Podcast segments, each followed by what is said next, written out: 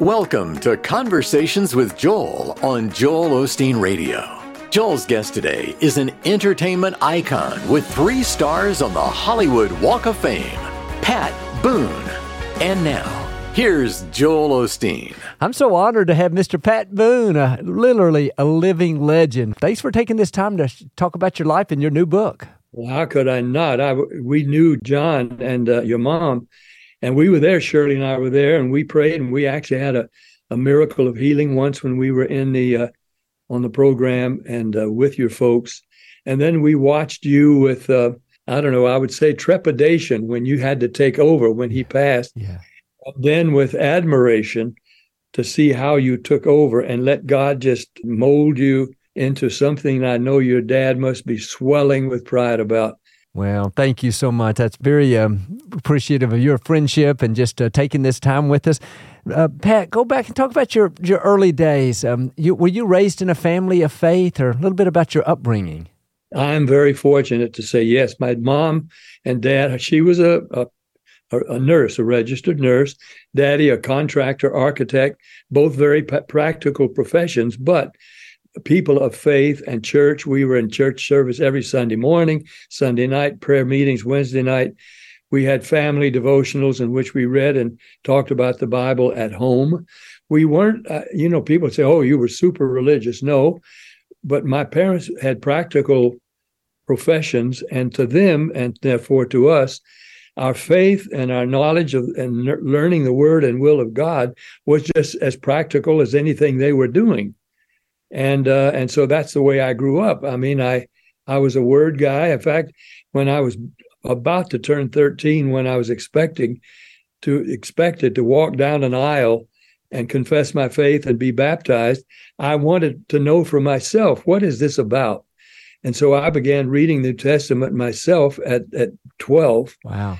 About to turn 13. And I came across Matthew 10 32, where Jesus is talking in red letters, saying, If anyone confesses me before men, I will confess him before my Father in heaven. If he denies me before men, I will have to conf- uh, deny him before my Father and the angels in heaven.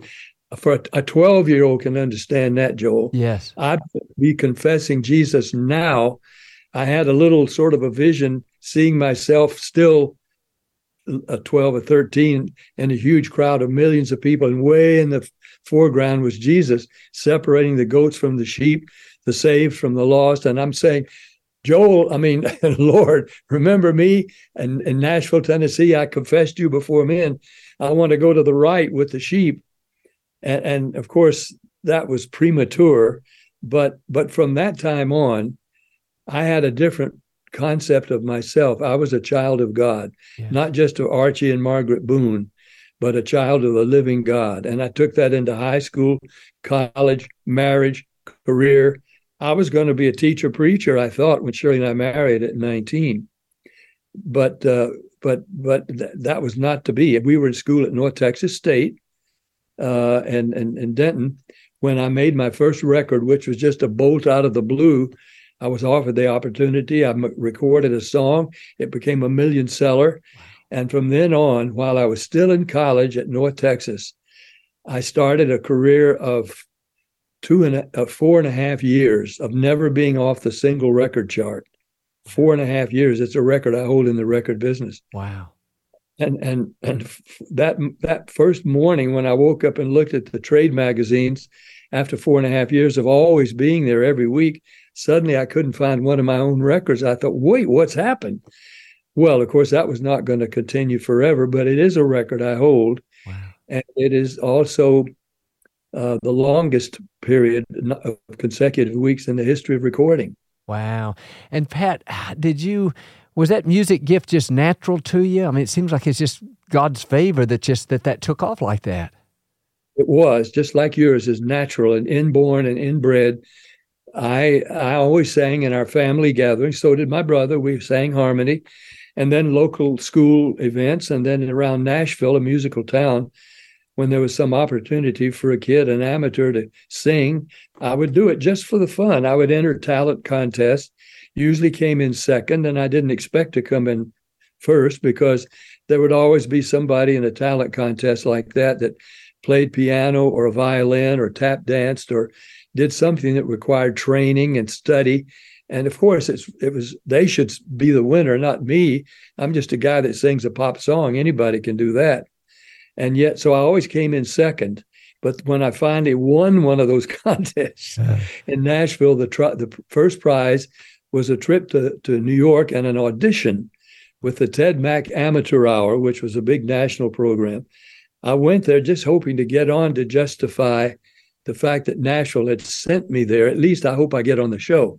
Well, I not only got on, but I won three weeks in a row. Wow. That's what led to the recording contract. By then, I had married, moved to Nashville, uh, to Denton, and the career took off. I didn't seek it; it just fell on me. But but I sang whatever anybody put in front of me to sing, whether it was rock and roll, or uh, or "You'll Never Walk Alone," or gospel, or whatever it was. I just sang it. Wow. And and I often talk to Shirley, my wife, about why God had entrusted me with with th- these opportunities, and I knew what it was. It was a platform from which I could do what I was going to do as a teacher preacher, but from a different platform. But Pat, uh, I mean, Shirley said, Pat, it's a gift. God gave you a voice and a way to sing, and you're using it for Him. So keep doing it. Yeah, that's amazing, and just um, you know, an amazing voice and an amazing talent. But wow, just um, it's you know some you know there's probably a lot of people that can sing but it was god's yeah. favor just that took you there. It's just um it's amazing. And you and you stewarded it well. Here 89 years old we were we were talking before we came on you have another song out called grits and that that's just oh, it's, it's very um it's inspiring to, to to young people to see somebody like you still strong and healthy and you look just uh you look great and i've written another song joel i, i'm going to make you aware of it called yehoshua and that is because of the Rabbi Yitzhak Kaduri in, in Israel, that 105 years old, came out of his study on the Day of, uh, of Atonement to tell his rabbinical students, this was about three years ago, the Messiah has appeared to me. He's told me his name. I know the name of the Messiah. I've written it down. I'm sealing it in this envelope. I don't want it open till a year after my passing, which has now happened.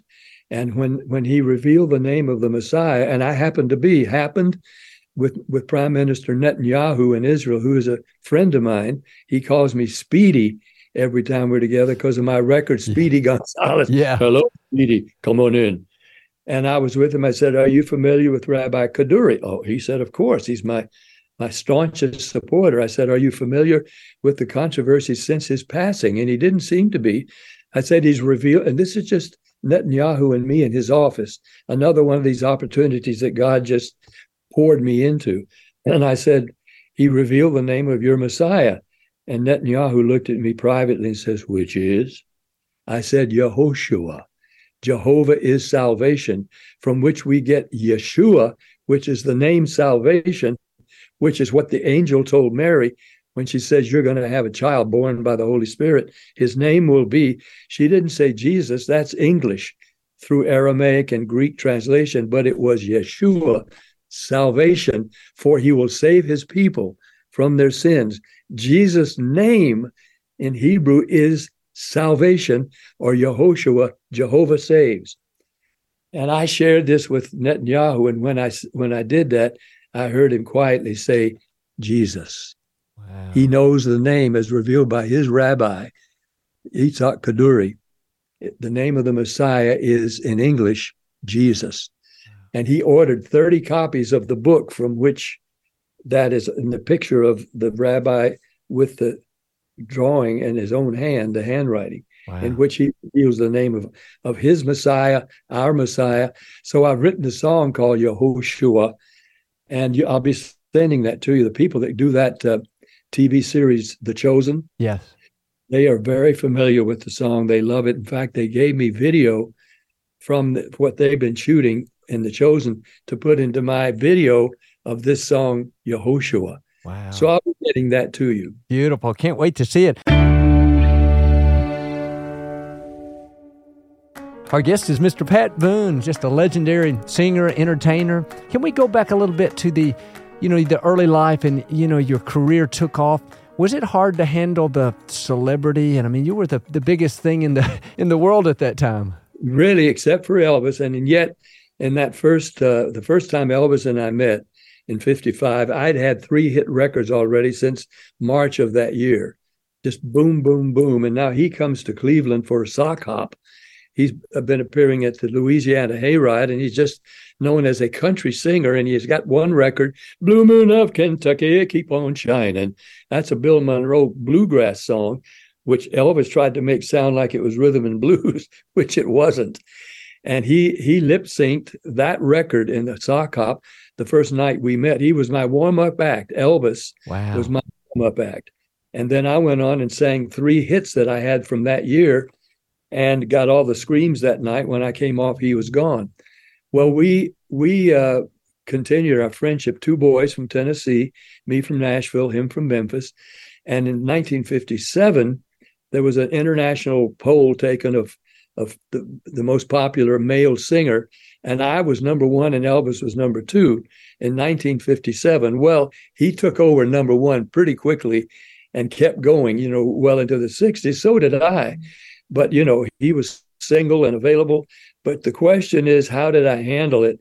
I knew from the beginning, Joel, that my hit records were, were not just because I could sing the songs and because I was young and because I was still looked like a teenager. I was still in college. I really was until until 1958 when I graduated and was on the cover of TV Guide in my cap and gown. But you open it up, the TV Guide, and there's a picture of my wife Shirley and our four little girls.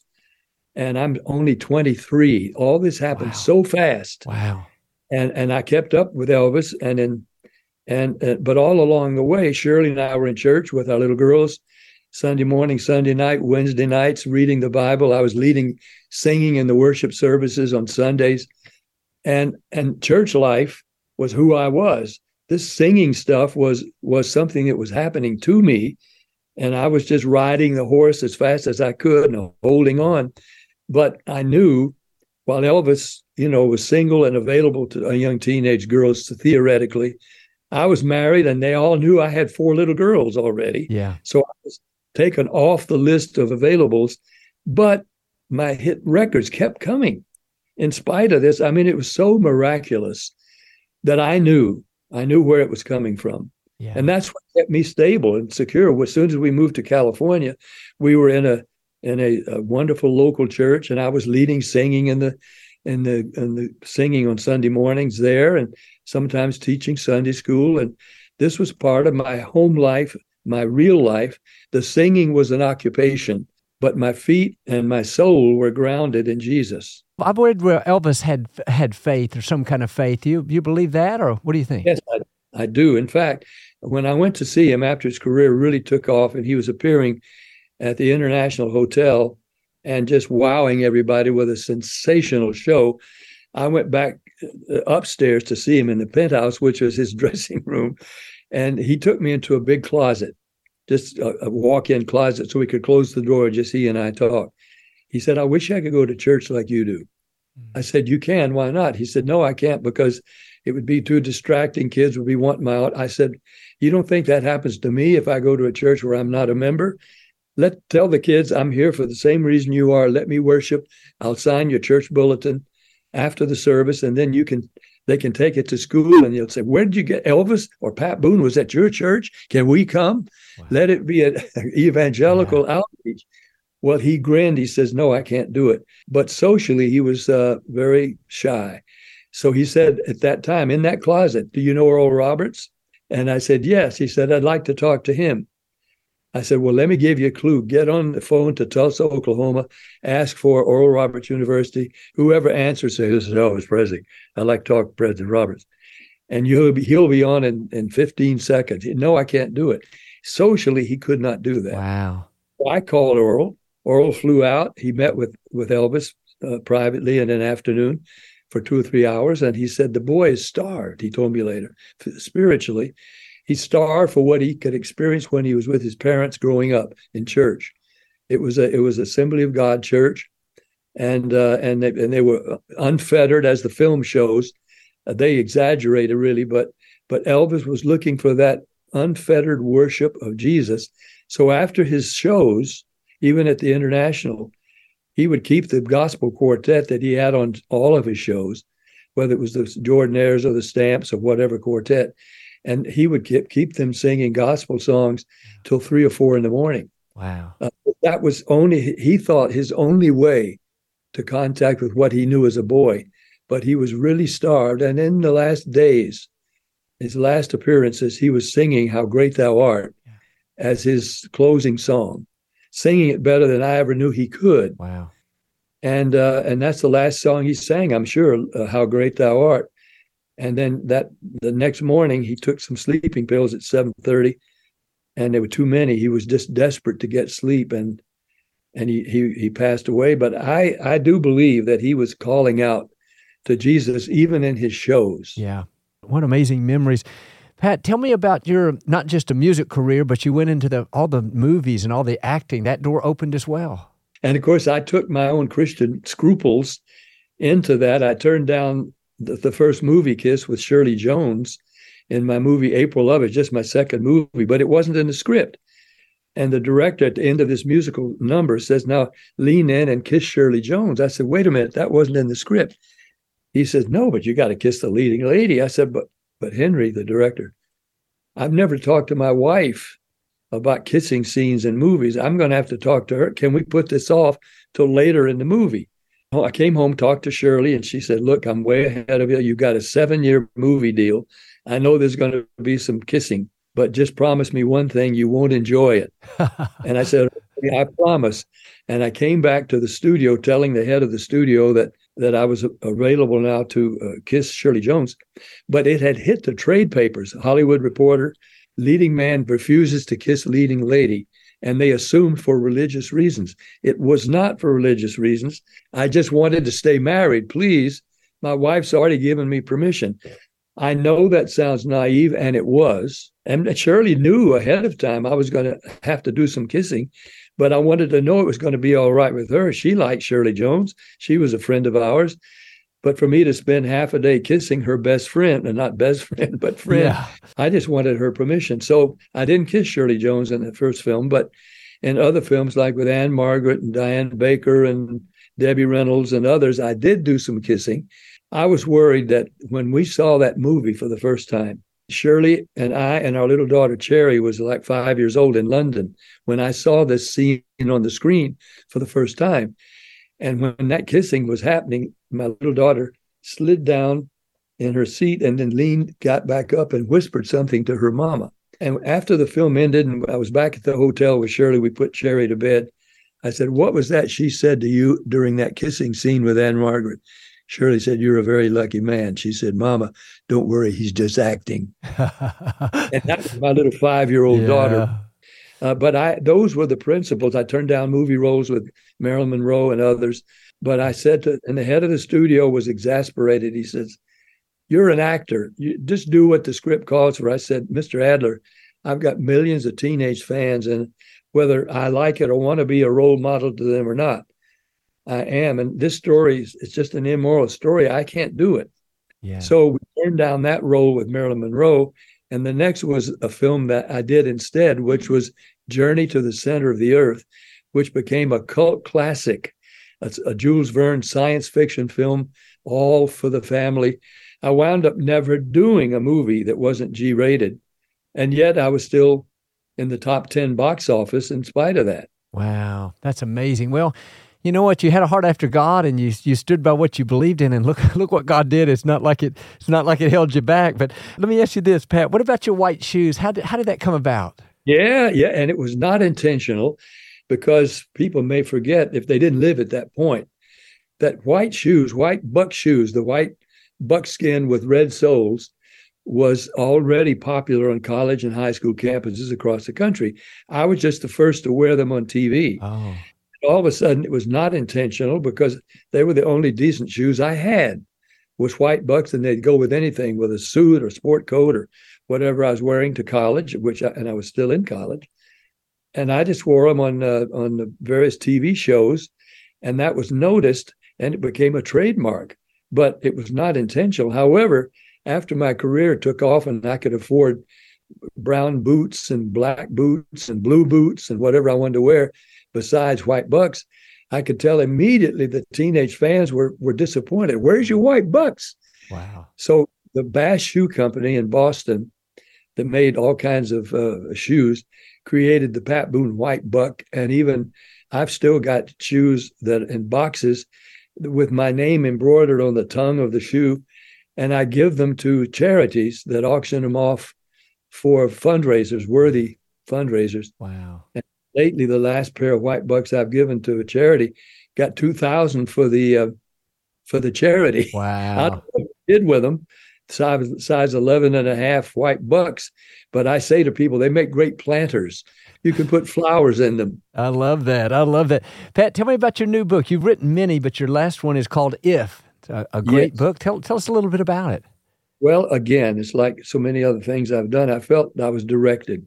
I think the Lord directed me to I was I thought I was through writing books. I'd had other books, including the first one, which while I was still in college, called Twixt 12 and 20, was a book of moral advice for kids. And that was a, a million seller. It sold million hardcovers and it went into many languages. And, and, and then I wrote other books later in the 60s a new song, which was about our coming into the fullness of the Holy Spirit. And again, that was a million selling book and went into many languages. And I thought I was through writing books, but I was in Hawaii after Shirley passed and uh, alone. And the, the thought came to me, uh, not just the thought, but the knowledge that America was losing the right to call itself a nation under God because, according to Barna and, and Gallup and the pollsters, over half of Americans don't believe in God, don't go to church or synagogue or temple anywhere. They may pray some, they may not. If they do, they don't know if anybody's hearing them. America is spiritually ignorant and and biblically even worse, ignorant. They don't know what the Bible says because they don't read the Bible. And I thought I've got to write a book for not for Christians, but for non-believers, those who don't know if they they don't want to buy a quote religious book Right. by you or by anybody. They're not interested in a religious book. So on the cover, as you see, Yeah. I have a warning sign. This is not religious. It's just life or death. If, what does that mean? Well, open the book and find out. If, but it says it's not religious. And then right at the beginning, I say if is the most important word in the Bible. If starts in Genesis all the way to the book to Revelation. If in every case, over 500 more times, God offers himself to us and every blessing he gives, but every blessing comes with an if. Yeah. It's yours if you will accept it. If, if, if he said to Solomon when he when he in Second Chronicles, and we have that scripture, if my people who are called by my name will humble themselves, pray, turn from their own wicked ways, I'll hear from heaven and forgive their land. He was saying that to Solomon, but he also he continues saying, if if you don't, the next few verses, you need to read the next few verses after that. Don't just claim it because we say, well, that's us. We're God's people. Well, have we turned from our wicked ways? No. Well, if you don't, read what happens. And it's frightening what Yeah. God promised in that passage of scripture. If you do not, I'll destroy this very temple that you're now we're now celebrating that you built for me. And on and on, and I will vanquish you from the face of the earth if you turn down what I'm offering you. So that's why I've written this book. For, it's for people who don't know what God's promises are anymore. They're not sure that how they can get into them, and they're not going to. They're not right now going to a church or a temple or a synagogue. But if they'll pick up this bus, this book at a truck stop or a bookstore, the the, the cover he gave me the cover. The, four corners looked like they're singed, like you picked it up out of a a, a book burning. Yeah. And then it says right there boldly, even this the little thing looks like a it was might have been a lapel pin, but it's also singed in the fire. And it says quite boldly, it's not religious. So that people who are looking for a book to read and they're intrigued with the title, if what does that mean? If what? Well, it- says it's not religious, so I'll open it up and see. well, Yeah. it starts with the story of Noah when God destroyed the whole human race except for eight people. And that word if reverberates through the whole scripture all the way. If you love me, Jesus says, keep my commandments. If you confess me before men, Yeah. I will confess you before my Father. If you do not, I will have to deny you before God and the angels. That if echoes through my life. And I'm trying to get people who don't think they want to read a, read a religious book to read this book because it says it's not religious. Yeah. It's just a matter of life or death told in the most loving way I know how. Yeah, it's a powerful book. It's called If, and by Pat Boone, our guest. You can pick it up, like you said. Pat, we got just a minute. I want to ask you two more quick things. How do you stay so healthy? I can see you through the Zoom here. You're 89. Well, you you said you're in your 90th year. You're 89, but you still run, play tennis, and, and do some Yep. sports. You look great. How, how's that come about? I can look out here right now at the pool I keep heated, and I swim laps in the pool. And uh, of course, I up till recently, my my uh, tennis partner, who's just a kid of 81, he uh, he moved to Florida, Oh, and I was playing singles tennis with him, and I play golf. I'm hosting golf tournaments for fundraisers, but I work out in the gym, and uh, and I'm about to start taking at least three time a week training because it looks like I'm going to be doing some more live singing and concerts because of this hit song Grits. maybe somebody's uh, listening and they're you know they see all your success but they're in a difficult time and you know it, it hasn't been easy for you you've you've had challenges like all of us you've had pressure and Shirley went to be Oh, yeah. with the lord but maybe talk to somebody that's in a difficult time and you know that they can make it What they need to know is that God knows who they are. They may not know God, but God knows them by name. And he says in Jeremiah and other places, he knew them before they were born. And they're created in his image. And he knows your name. So you ought to get to know him because whatever problems you may have, Bob, you, you need to know he's got the answers. If you realize you are made by God, and you should, then say, hey, wait a minute, I've been shortchanging you.